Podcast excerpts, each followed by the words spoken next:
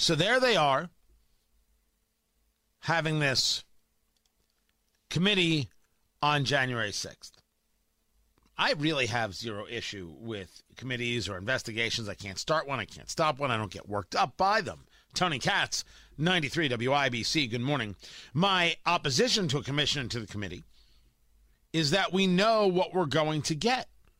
We understand that what we're going to get is partisanship. If you tell me you have thousands of hours of video from what took place at the Capitol, but you're not going to share it, you're telling me you don't want to share certain things. If you tell me you're going to want to look into what took place, but you can't ask questions about Nancy Pelosi and security, you're telling me that you're telling me that you're not serious. And then when you have uh, people like what's his name? Uh, Jake Tapper. That's his name. Jake Tapper. You've seen pictures. Uh, he's asking some pretty hyper partisan questions. You you know that you're not going to get something that's serious. You know that you're never going to get to a real, honest, rational type of conversation. So, therefore, what are we doing with this January 6th commission? What is the the the the, the point of it all? And the answer is the point of it all is exactly what we know it to be the political attack and nothing else. Uh, Speaker Pelosi is not in charge of security uh, in the House anymore than then Majority Leader Mitch McConnell was. What's your reaction when you hear them try to blame Pelosi for an insurrection incited and inspired and even directed in some ways by Donald Trump.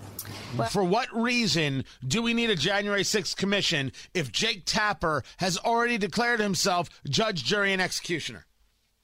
What's the point? That question, in and of itself, should have had Liz Cheney saying, Whoa, whoa, whoa, whoa, whoa. Settle down. But nope, Liz Cheney is all about it. I would say a couple of things, Jake. Number one, um, this committee is going to investigate every aspect of what happened um, the planning, the financing, the preparation, the motivation, uh, what was happening uh, that day in the White House, what was happening here at the Capitol, the security breaches at the Capitol. So, for anybody to suggest that we aren't going to be conducting a complete investigation is wrong. Number I hope that you're able to prove that to be true, Representative Cheney.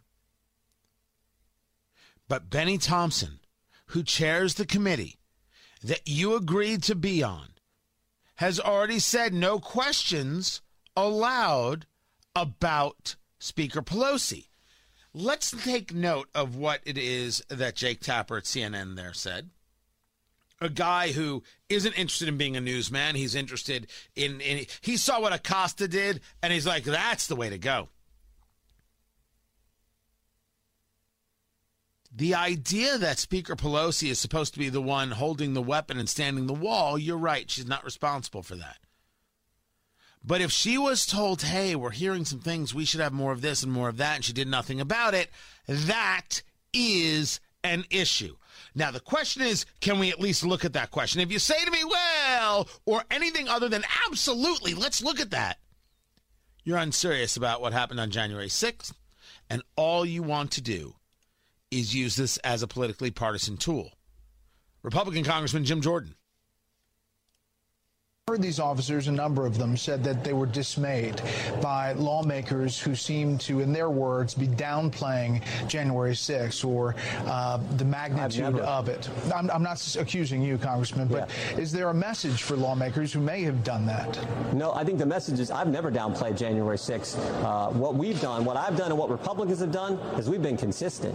We said what happened last summer in these in so many of our urban areas to police officers, to small business owners, and to our fellow citizens was as wrong as wrong could be, and we said what happened on January 6th was as wrong as wrong could be. We've been consistent. The people who haven't are the Democrats, and that's why they continue to focus on this because they can't talk about the fact that they defunded the police and all the things they said when they raised money to bail out rioters and looters from jail. They can't talk about those things, so they're going to focus on this and attacking the former president.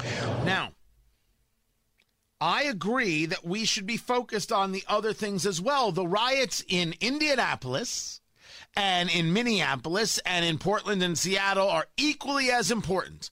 And I do take strong umbrage with those people who say, How dare you? The taco stand in Minneapolis is not as important as the Capitol. You're right, it's more important. Because without the taco stand in Minneapolis, you have no Capitol.